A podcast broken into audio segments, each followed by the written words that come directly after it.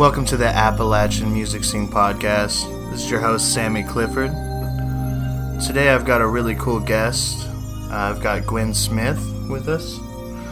Um, very cool person. She's a trans musician. Great fucking musician. Um, so we're going to go ahead and get this started and uh, hope you guys enjoy it.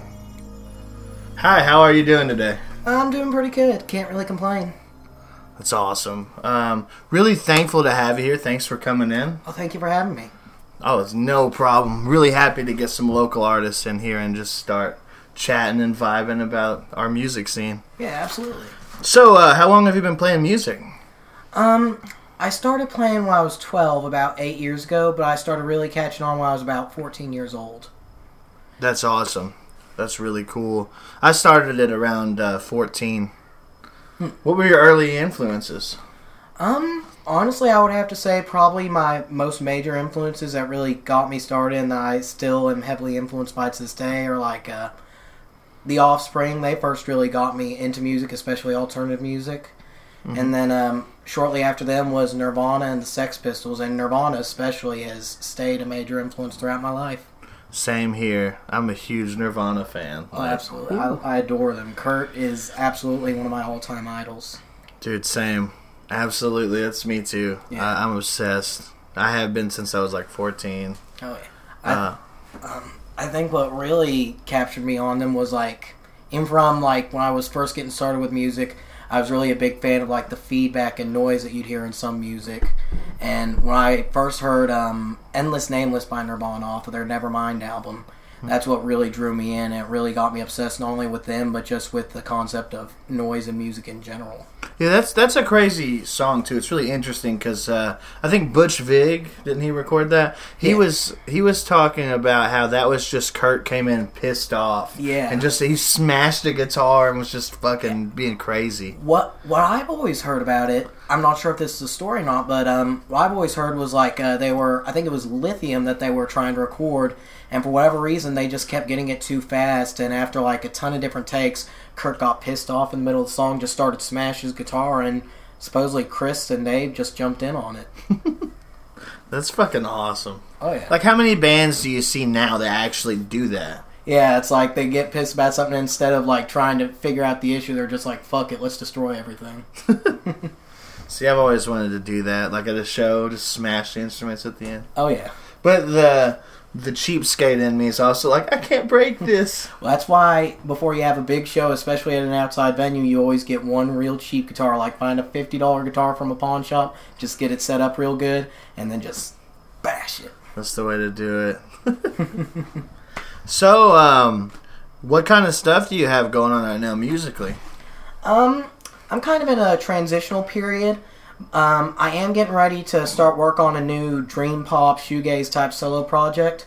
Uh, there a few years ago, I actually released a record for a solo project that I called Frumentari, but that didn't really go anywhere.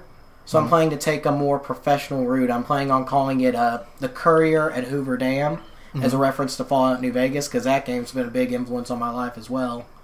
I'm just planning on doing some weird stuff with it. I'm wanting to do something kind of like uh, somewhere between Cocteau Twins and um, My Bloody Valentine with maybe a little bit of a hint of, uh, you know, like Belly in there. That's awesome. I love My Bloody Valentine. Oh yeah, I, I adore them. They they're where I started to get into the idea of like uh, what I like to call tonal sculptures. Like rather than like a proper song per se, you just more or less just build an audible sculpture out of the sounds you're producing. Just a wall of noise.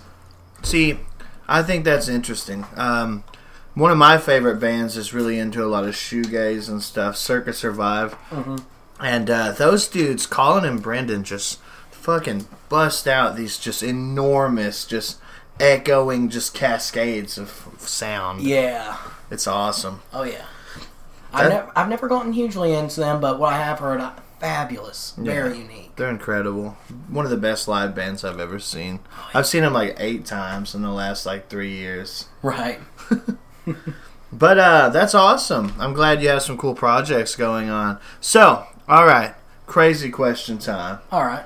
Um, in your career, who like what sort of local bands as you were coming up really helped push the envelope and inspire you? Um, I definitely think Left to the Wolves definitely helped me cast aside the past notions of like, well, the only music that's ever going to get any kind of attention around here is like country and bluegrass. Left to the Wolves really showed me that alternative music does have a place and a future in this area. Absolutely. I've played a few shows with those guys. They're sweethearts. Oh yeah, they're so cool. And then um right along with them, probably the next closest local artist to really influence me, and not so much musically, but just because he's helped me so much along the way, and he's such a great guy. Is uh my homie Zach Hensley. Um, he actually got me playing my first show. I was 16 years old. I had one guitar, a pitch shifter pedal, and a little Line 6 amp. And even despite that, he was like, I absolutely want you to play a show. And my first show I ever played, I actually opened for Left to the Wolves, I do believe. He's the guy at White Rabbit Records, right? Yeah, he runs White Rabbit Records there on Main Street in Corbin. He's just, he's the sweetest dude. Like, he'll help you out however he can if you need help with something. He's just the best kind of person. I've met him just a couple times recently when we practiced there, and Yeah. he's the nicest fucking dude I've ever met. Oh, absolutely. I, I love him so much. I love him like a brother. That's awesome. It, like, are those your main kind of influences from around this area? Uh, I definitely say so. Pro- well, there is one other that I'd forgotten about. Um, I don't know if anyone will remember them. I don't even know if they're together anymore. But uh, Revendication. I remember I actually opened a show that they played back in 2016, and um, between sets, I was actually talking to, I believe it was their lead vocalist, and uh, I don't remember what it brought it up, but I mentioned I was 16, and he was like, "That's really cool." And then when it came time for their set, I think they were the last band of the night. He actually called me out from the from uh, where they were playing at in the area. It was just like, "This kid right here, or um, they're 16 years old. That's fucking awesome. I'm so happy to still see kids coming out to shows like this. I really hope hope people keep it up. Things like that." And that just that made me feel so good about myself. That really pushed me to want to keep with it. Hell yeah. Actually, uh, Revindication, I think they used to be in a band called Devastation Device. Yeah, I've heard of that. So, back when I was growing up, I used to play around with this band called King Tank Revolution. Mhm. I was real good friends with those guys, and uh, their guitar player and vocalist inspired me growing up. We lived like in the same area, and they played with um, Devastation Device all the time. Really? This is like MySpace era, you know. Right. Oh wow. It's crazy to think that that was that's an influence on you because like I've seen all those bands when I was like 15. Right. Wow. Wow. It well, it really shows that like uh, music really just uh, go, goes across years. Because how old are you again? I just turned 28. Yeah, so you're eight years older than me, and yet two of our biggest local influences are the same people. Yeah, that's crazy. I was there for the shit though, you whippersnappers. um, Ugh. so what what's like um what's your gear setup currently? Um, thing is, I'm constantly changing my setup. But right now, like uh, my main amp is a Bugera 6260. Mm-hmm. Um, my main guitar that I've been using the most here lately is uh, a Jay Turser Mustang copy that I've relicked to hell and just beat up like crazy. And then uh, I've got quite a few other guitars I really need to get around to wiring up and such, but lazy. but um, m- my main guitar there for a long time, and it's going to be once I get it uh, strung and wired back up, is uh, an SG of mine that a friend actually painted in a rainbow finish. Oh wow. Yeah, he hand painted it, and like I'm thinking I may redo the finish in the future, but it was an absolute killer guitar, and the only reason that it's not wired up right now is because I wanted to change the pickups up out, and then I was too lazy to change them out. Yeah, I've been there. I've got a seven string project guitar just laying over there. Right. Um, that's rad. Like, I always think it's cool to see musicians kind of paint up their own guitar, like Oh yeah. have something a little unique. Um, okay, this is a crazy one. So, w- tell me your strangest show story. What's the weirdest thing to happen to you playing a show? Hmm. Maybe not the weirdest thing to happen to me, but probably one of the weirdest things I've seen happen to a show. Well, not necessarily weird, but definitely stood out. Um, it was probably two years ago now. I was at a show down there at the Tech Center in Corbin when they were still able to put shows on there. Mm-hmm. And um, I don't remember who was playing, but there was some dude there who um, he was drinking. And first off, he probably really shouldn't have been drinking because he ha- he has a reputation for getting aggressive when he drinks. But basically, he was up in the pit and he was just doing the whole traditional pitting thing, and then a bunch of other people were doing the whole crowd killing and like uh, pit karate thing and such, which I got no problem with, and it fit the bands that were there. Yeah. Well, the dude got hit by someone crowd killing, and he just turned and started attacking this kid and beating the shit out of him. And then that kid started fighting back, and he got like five or ten people on top of him.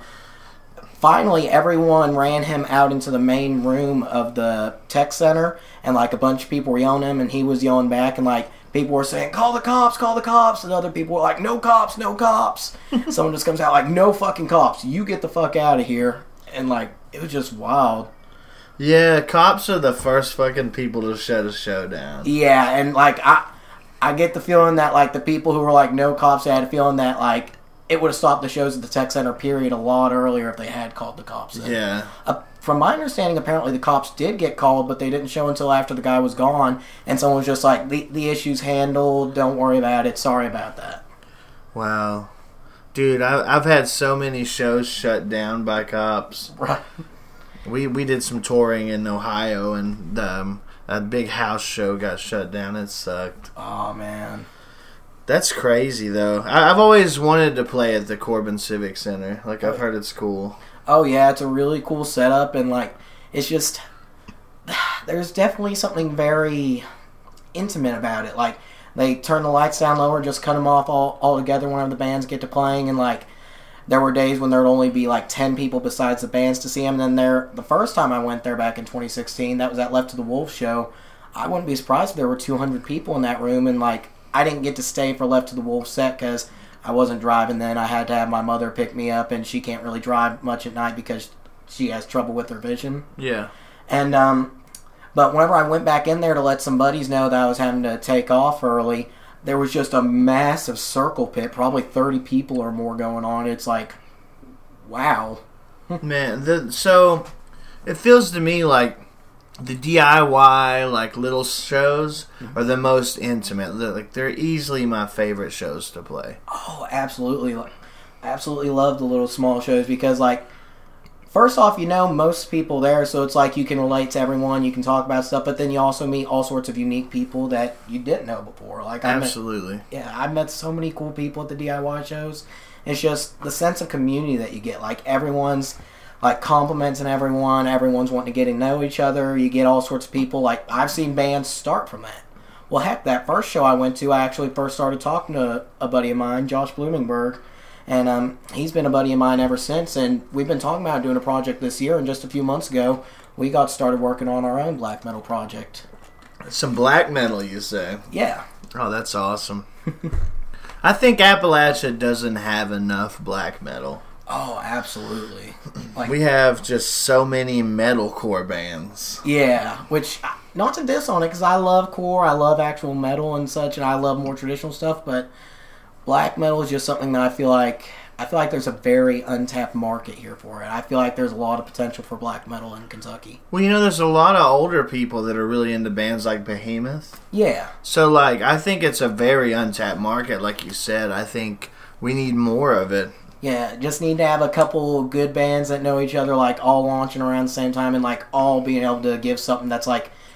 It's black metal. It's what people love about black metal, but it needs something a little different about it, something unique to really make it stand out. As um, as my buddy described it, eh, that I'm in that project with, um, podunk black metal. Hmm. Hey. You know, I think, um, see, Kentucky's music scene's always been this, especially for metal bands. I feel like starting out back in the day, it was kind of hard to get a good, solid metal show. Oh, absolutely. Especially for a black metal band right now. Oh yeah. Like, you'll see a lot of bars and country, uh, southern rock, all that stuff. And, you know, I don't see a lot of hardcore shows down here. no, like it seems like they're back in like 2017, 2018. Like every other show would be hardcore, and since then I haven't really seen many, which is weird because um, it seems like hardcore has actually gotten popular in recent years. Absolutely. Yeah, like um, well, especially like bands like Knocked Loose, who's have been getting real big. Big, like I'm surprised there's not a bigger hardcore scene. And yo, Knocked Loose is fucking phenomenal. Like, They're easily one of my top fucking ten bands. Yeah. Um, fucking mistakes like fractures. Have you heard that? uh, yeah. It's insane. Oh, absolutely. So, um, if you had to pick one band that you couldn't live without, like you had to listen to them for the like you you couldn't go without listening to that band at least once a day. What band would you say? It's so hard to really choose. Um, I guess if I really had to choose, I'd probably say My Bloody Valentine. Really? Yeah, like I don't listen to them every single day, but like if I couldn't listen to them at all for the rest of my life, like oh, that would be awful, honestly. Absolutely. I, I like that band a lot. Like I'm probably not as invested as you are in them per se, Right. um, but I am a big fan. Oh yeah. They are um they are a fantastic band. I really think they're unique. Uh, they've just been such a huge influence me. I I just can't imagine if I never had found them. Yeah, I mean they're pioneers of the dream pop genre. Oh, absolutely. I guess for me, I would probably go with. Oh man. Uh, you know, I would pick Nirvana or Circa Survive. Those are two like my favorite bands. But honestly, Alice in Chains. You know what? I can understand that. Alice in Chains are absolutely fantastic. I just love the the darkness in some of their music. Oh yeah. Now I got a question for you. Sure. you mentioned Alice of Chains. Um, not necessarily in the vocal direction, because I think everyone is going to pick like Lane over their new vocalist, because that's just a given. Yeah. But as far as the actual musical direction, who did you prefer Alice in Chains with? Uh, Lane or their new vocalist? Because I have definitely noticed a stylistic change. They've gone for more of the aggro metal style, whereas back then it was like very doom and gloom, very slow yet Yeah. melodic. Well, I'll be honest. I think as bands mature, Yeah. they're more likely to kind of go into a sort of radio rock position. Oh, absolutely. And so there's some songs off their newer records, like, uh, well, this one isn't new specifically, but you know, the Alice in Chains did like uh, Black Gives Way to Blue. Yeah. So they did a song called A Looking in View. Have you heard it? Yes. It's fucking incredible. Oh yes. It's dark. Um, for me, I, I didn't think that he should sound like Lane Staley right. because he's a new singer, and you can't replace Lane Staley. But you can, you know, get you a new singer and start fresh, and that's what they kind of did, and they honored Lane's memory. I feel. Oh, absolutely. I think they did very well honoring his memory and just honoring him as a person. I think that the replacement for, they found for him is a really suiting replacement. Like he doesn't sound exactly like him, and that's good because that way they can take their old influences and make something totally new with this new influence. Exactly. You know, and uh, they had songs like "Check Your Brain" and Yeah. all that stuff, and they were just killer songs. Oh yeah.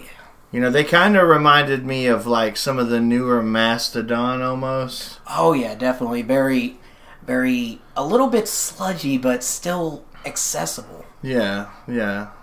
It, it's great. Like, Oh, yeah. uh, Mastodon's a big band for me too. I love those guys. Oh, yeah. I haven't re- listened to this, their more recent records. Like I haven't listened to their newer stuff much since they, that's come out since 2015. Yeah, But before then, like all those albums, especially, um, especially like uh, one more time around the sun and and things like that, like fantastic, and they've been pretty influential on me as well. that's awesome.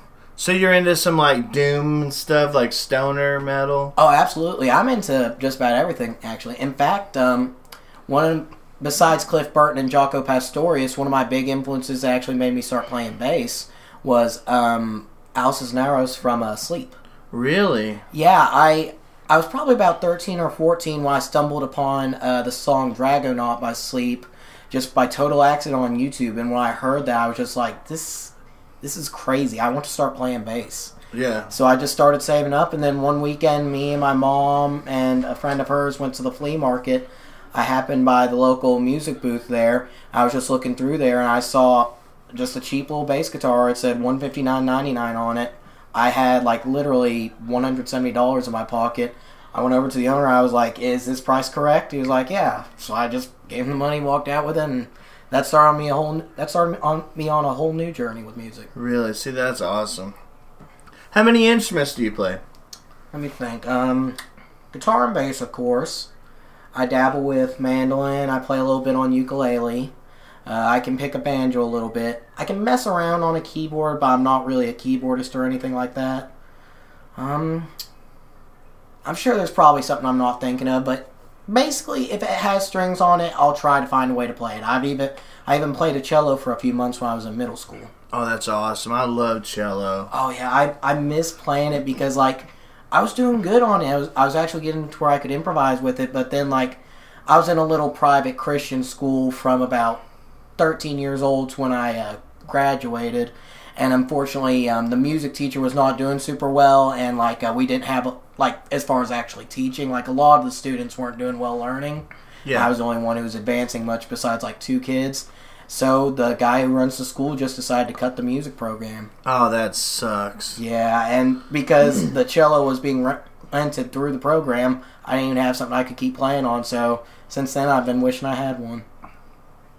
I can't doubt that because, like, I've heard a lot of like smaller schools in Kentucky have cut out a lot of music programs and stuff. Unfortunately, yeah, like well, a lot of schools in general, but especially in a place like Kentucky, because somewhere like Kentucky, especially in schools, they don't care about the arts, they don't care about music. What they care about is keeping those numbers up academically, and of course, sports. All the money goes into sports. Absolutely, I know how that is. My school was really. I went to Rockcastle County, Oh yeah, and we got to keep our music programs, luckily, but they were so focused on football players all the time. Yeah, I.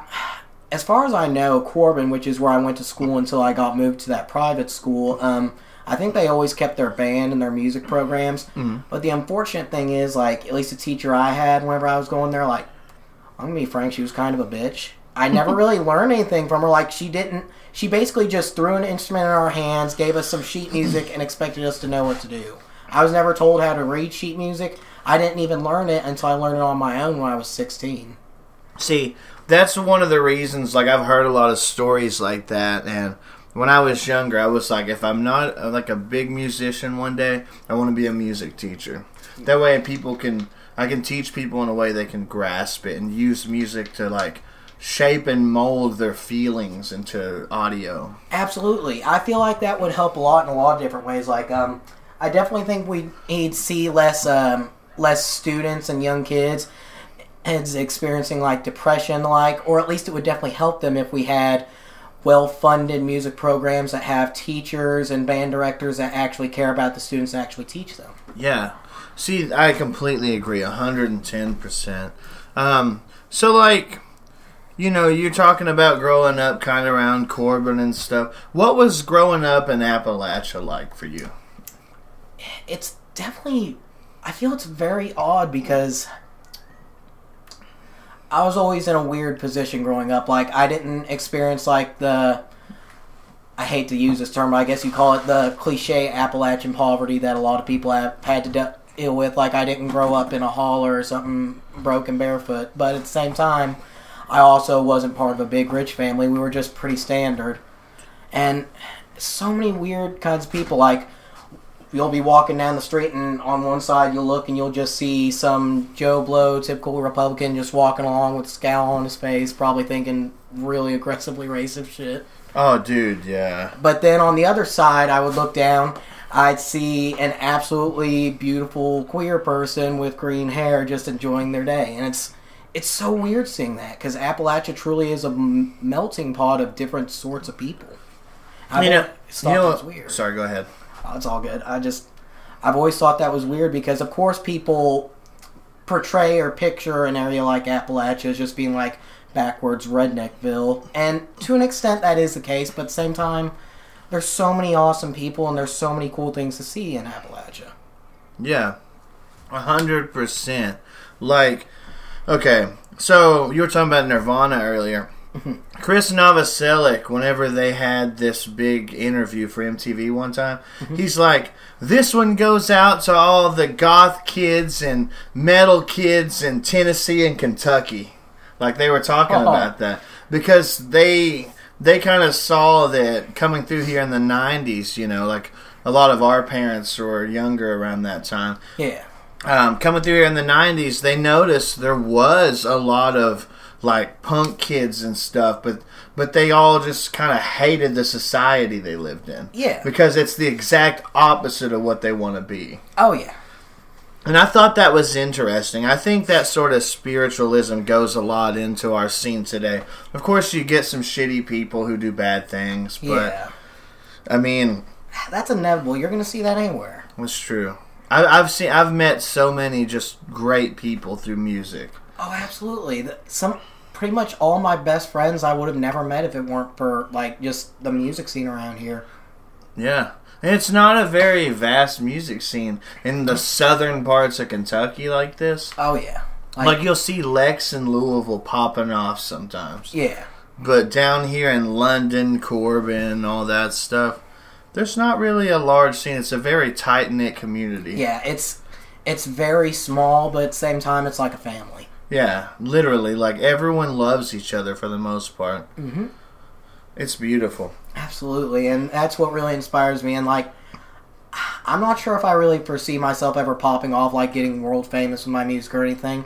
But I would hope that if I somehow did, that I wouldn't forget this kind of area after that. Like, I would hope that I would still come back to this area, still love this area, still shout out all the people that I know from this area and that I knew from this area. Because, like, I may not like everything about it, but it is home and it's been a huge influence on me.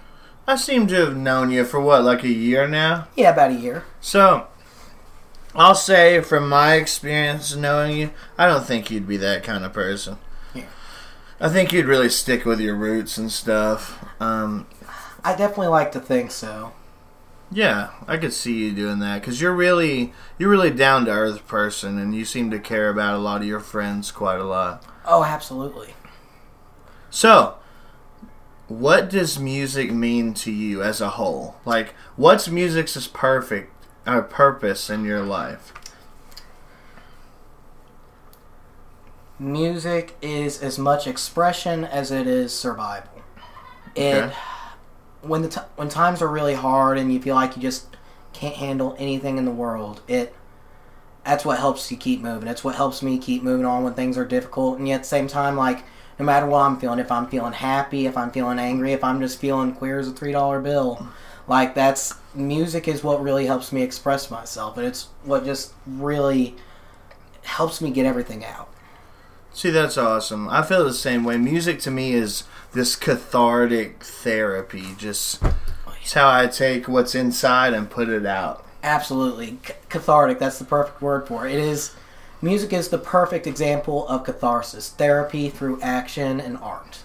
Absolutely, it's a beautiful thing. Oh yeah, like honestly, I don't know if I'd still be around if it weren't for music. Like Same. music has been one of the biggest pushes just to keep going because like shit's hard. Like especially this last year, I've been suffering from worse depression than ever. But just the idea of keeping on, having projects with people, making cool tunes. That's what's really made it easier to keep going. Yeah. I see. I I kind of see a huge correlation. Like this is gonna sound fucked up. When I say this, I don't mean it in the way it's gonna sound. Musicians are fucked up people. I feel like most musicians I've met have this the severe trauma, right? Yeah, and it seems like they just they have this beautiful thing going for them where they've got this talent and they can take that trauma and shape it and mold it into these songs and they become relatable you know yeah, absolutely. Like I said, that's why I think music is as much survival as as it, as it is expression because so many people get into music and develop their own musical abilities as honestly a coping mechanism to deal with their traumas, their depression, all that. absolutely that it's really helped me a lot as well you know as someone who also struggles with like bipolar depression stuff like that um, if i pick up my guitar when i'm feeling down i'll just pump out music Absolutely. It it just helps everything kind of melt away. It does. Yeah. It, it's it's the best. I don't think I would be here either without it. Oh yeah, and like honestly, like honestly, I probably should get back on an antidepressant. I haven't been for a couple years, but honestly, at the same time, I feel like sometimes music does the job better than any kind of um, pill. I agree. As someone who used to be addicted to a lot of like harder drugs when I was younger, Yeah, um, music like performance gets me higher than any drug ever could. Like right. I get all this adrenaline. I'm screaming at the top of my lungs. I'm Yeah. punching cymbals. I'm dancing around. It makes me feel just pe- at peace. Absolutely, definitely.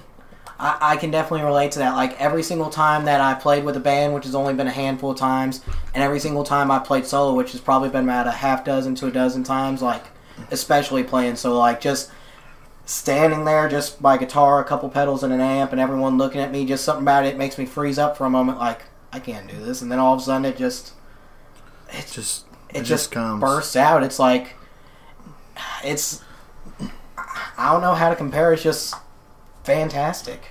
You're right. It just melts time away. Like you'll you'll think you've been standing there for like three hours just playing it, just playing and playing, and it'll turn out it's only been thirty minutes, or it'll feel like you've only been there for five minutes playing, and then it turns out it's been half an hour. That's me. Like when we performed a lot before COVID, of course, it just seemed like being on stage felt like five to seven minutes oh, instead of the like thirty minute periods. Oh yeah. Uh, so so how has COVID affected music for you? Um, well, it's definitely made it a lot harder to find places to play. Like the most I've been able to play, and of course it's not proper shows, just like small get-togethers with friends and all that. Yeah. Um, but um, I'm in another band, and uh, the guitarist and vocalists are up in Richmond right now. I'm planning on starting to go practice with them again, but um, we were actually supposed to play our very first show on uh, Friday late in March. I don't remember the exact day, and the next day we were going to release our first EP. Um, it was supposed to be like a release show, and we actually had uh, some good bands playing with us, and we were actually more or less going to be opening for Handguns, and that's Oh, what got us excited. But unfortunately, it was probably just a couple days before the show was supposed to happen. We were told that because of the increasing spread of COVID nineteen, that they'd have to cancel the show, and it's like we understood, but we were so disappointed. Yeah, it's the thing is like a lot of our local venues are dying right now too. Oh yeah, like um, Cosmic Charlie shut Yep. down. uh, didn't Spinelli's? Spinelli's fucking shut down, and they've been a staple in the Louisville hardcore scene. I know it's gonna be such a hit for the people up there and just people playing music in Kentucky in general. And I honestly hate it. Honestly, what I'd, what I'd like to do, but I don't know if that's going to be a near like a goal that's attainable for me in the near future. But you never know. I'd like to get some money together, and once shows do open up, I would like to open up some kind of venue or get something going. Me too. That'd be amazing. Oh yeah. Like honestly, I have the perfect spot for it, but it's my family's place, and I probably will end up getting it in the future. But that's going to be many, many years away, hopefully. Yeah. But I live out there on a farm, and like I'm not not much of a farm person. Like I love the animals I take care of, but just if I were to end up with that as my property after my parents were to pass, I wouldn't foresee myself keeping it for animals. I would like to convert like um either the actual barn or our garage into a small venue where people could just come in and just have fun time with shows, just like any band that wants to play. Do a background check on them and let them come on. That'd be amazing. Man, I would love to have just like some local DIY venues around here. Oh, absolutely. We had the tech center, but I even once COVID is gone, like I don't foresee shows happening again because it's been over. It had been over a year since the show had been there, even whenever uh, the lockdown started. See, um, Manchester Music Hall even closed. Yeah, and then uh, there was the event place in London, and they closed a couple years back, which sucked because honestly, I like that venue even more than the tech center. Really? Yeah, We have the arena, but it costs so much to rent it. Yeah. It, it costs too much for local bands to rent it out, but it costs just enough for musicians that people like back in 2005. You know what's crazy about that? Chevy Chase is doing a fucking show in Corbin right before Christmas, and it's still on. Even with COVID, like that old fucking dude is gonna come, and you know all of his boomer fans aren't gonna wear a fucking mask. No, Oh my god, dude. I, I I'm not looking forward to that. Ugh. Fucking Chevy Chase. Chevy Chase, do you really need that much money, bro? he must be struggling right now. Yeah, bro, I will give you ten dollars not to come. Here, he's like, fuck yeah, dude, I'm out. Couldn't Ugh. imagine. Fucking Chevy Chase. I know Afroman supposed like was there a while back too. Yep, Afroman. I know Smash Mouth played a show, which I honestly wish I could have seen Smash Mouth because I, I honestly love them. They just seem like, they seem like fun dudes. You know, the only beef I've ever had with Smash Mouth is when they put that COVID show with no restrictions. Yeah, to be fair, I mostly blame Trapped for that. But say, on one hand, I want to be like y'all should have known better, but on the other hand, it's like, then again, there's only like two songs they're known for. They they could probably use the money. But but yeah, Yeah. I agree. But it was at Sturgis too, so you can't be too surprised. Come on, though. That Shrek money. I know That Shrek money that they got. that's Shrek money though. Ugh. That's coming in for life. Oh yeah, you know it is. Well, I wish I could get some dang Shrek money. If I could have Shrek money, all my problems would be fixed. Ugh. If I could have, if I had Shrek money, I would have love. I would have life. And Shrek, Yeah, Shrek is love. Shrek is life. it's fucking right. You Absolutely. tell. Have you, have you seen that video? I, I was referencing it. I, I figured as much. Some people just know it as a meme. Yeah. Oh my god. Uh, I, the first time I ever saw that, I was just like, okay, I'm, I'm going to go in the other room and hang myself.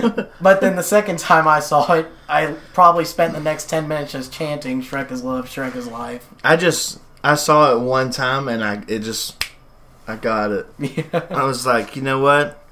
Fuck yeah. Oh. I could feel Shrek's onion juice deep inside of me. I want to feel his onion juices spilling down the back of my throat. He then whispered in my ear, "It's my swamp. swamp." This is my swamp." Every time. Uh, So, is there anything else you'd like to tell people about yourself, or any musical releases coming up? well, um, I would like to say, uh, actually, let me check something right quick. Um, I do have my band Bullets for Bodies, which I had mentioned before, that our first show ever had gotten canceled because of COVID. So, um, I would, a- if it's cool, I'd like to plug our EP so people could check it out if they'd like. Absolutely, and if you'd like, um, if you do you have any of the audio files? Um, not downloaded on my phone, but I can get a Bandcamp. If you uh, if you do that, I can link that in the podcast for you, That would be fantastic. and I can even um, we can cut to a song at the end if you want. Absolutely. All right. So um, we're on Bandcamp. The band is called Bullets for Bodies. It should just show up if you type bulletsforbodies.bandcamp.com. And uh, it shows our three demos, and it also shows our EP, which is Love, Life, and the Pursuit of Madness. It's seven dollars for a digital version, and if you get up with me, I will uh, I will be more than happy to talk to the other guys and see if we can't get you a CD copy if you like. Um, definitely check it out. I play bass on this record. It's like a, a mix between hard and fast punk rock and old school uh, classic rock. That's sick. Yeah, I'll definitely link that in here for you as well. Definitely. Um, guys, definitely check out Gwyn's band Bullet for Bodies. They're on Bandcamp. You heard it here. Let's uh, support some local music. Well, uh, Gwyn, I really appreciate you coming in on the podcast. Absolutely. Thank you so much for having me. Not a problem. Thank you guys for watching the Appalachian Music Scene Podcast. We'll catch you guys later.